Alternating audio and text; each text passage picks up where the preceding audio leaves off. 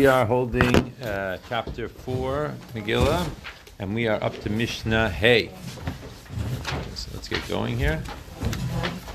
So he says like this Hamaftir benavi who peiris al Shema.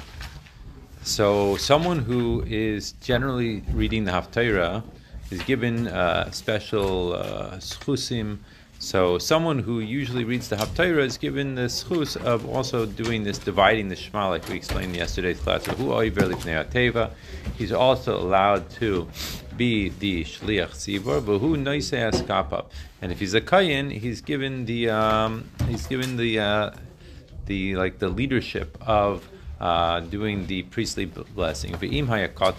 However, if he's a minor, so therefore he wouldn't be allowed to uh, be able to lead the um, the davening. So it says like this: Aviv or Rabo Ivrim al Yado. So then his father or his teacher should basically go in his place to lead the davening uh, in his place. Um, a minor, so he would read the Haftarah. Um, it's as though his father or his teacher are reading it, since they're the ones that are responsible for him, as he says over here. Okay, so then one of them would be allowed to lead in the davening. Mishnah Vav Katan, Koire, B'Torah, Umisargim. So a minor is allowed to actually read the the Torah for the for the congregation, and he's also allowed to translate it, right? So then it says, He wouldn't, however, be allowed to be doing this dividing the Shema thing.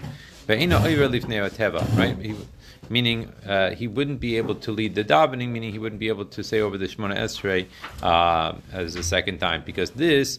Uh, for both of these things, people are relying on him to be yotze with him. If he's a kayin, he's not allowed to be the one that's leading the, uh, the you know the priestly blessing. Then he says uh, some rules regarding people that are unfit for uh, leading the davening. So a person who, let's say, his clothes are torn and he's not dressed, you know, in, in such a proper way.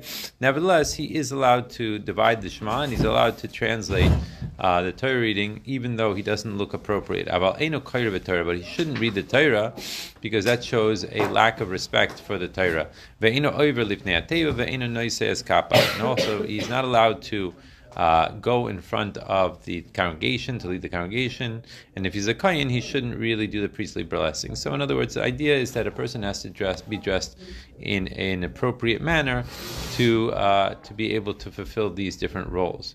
Suma pyrus as shema misargim. However, a blind person is allowed to once again divide the shema, and he is allowed to mitargim right, to be able to translate the reading. Rabbi Yehuda Aimer Kol Shalora Pyrus Al Shema.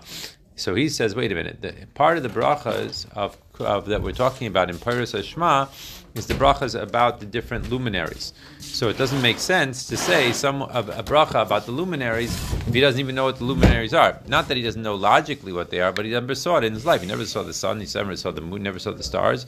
So, uh, like, what is he supposed to be involved in? So he disagrees with that opinion. Okay, let's uh, let's do one more. Uh, so he says like this: Kayin uh, Mishnah Zayin. Kayin sheyesh biyada mumim lo yisaz kapap. So a kayin that has a blemish in his hands. So he's not allowed to lift up, he's not allowed to do the uh, priestly blessing. Rabbi Yehuda Aimer, Af Misha uh, Hayu Yadav Tzvos Isatim Opua Lo Yisa Kapap. Similarly, Rabbi uh, Yehuda says, even a person who is not that he has a blemish, so to speak, in his hands, mitzad, his uh, natural way he's made, but here the possibility is that he has like a stained hand, like whether it's with blue dye or red dye or something like that, he also shouldn't uh, be lifting up his hands for the priestly blessing. So he says, why? Because what's going to happen is that people are going to look at him. Now, um, the issue here is not that it's a problem to look at him, but if they're going to look at him because it's so strange, so people are going to look at him, so then it's going to cause the congregation to look at uh, at them at the wrong time because we say that the Shechina, right, is on the hands of the Kayhanim, and it's very dangerous for a person to look at his hands at that moment right? That's why nowadays, like, right, we always cover ourselves with a talus or with a hat or something like that. That we shouldn't look at the kaihanim when they're duchening.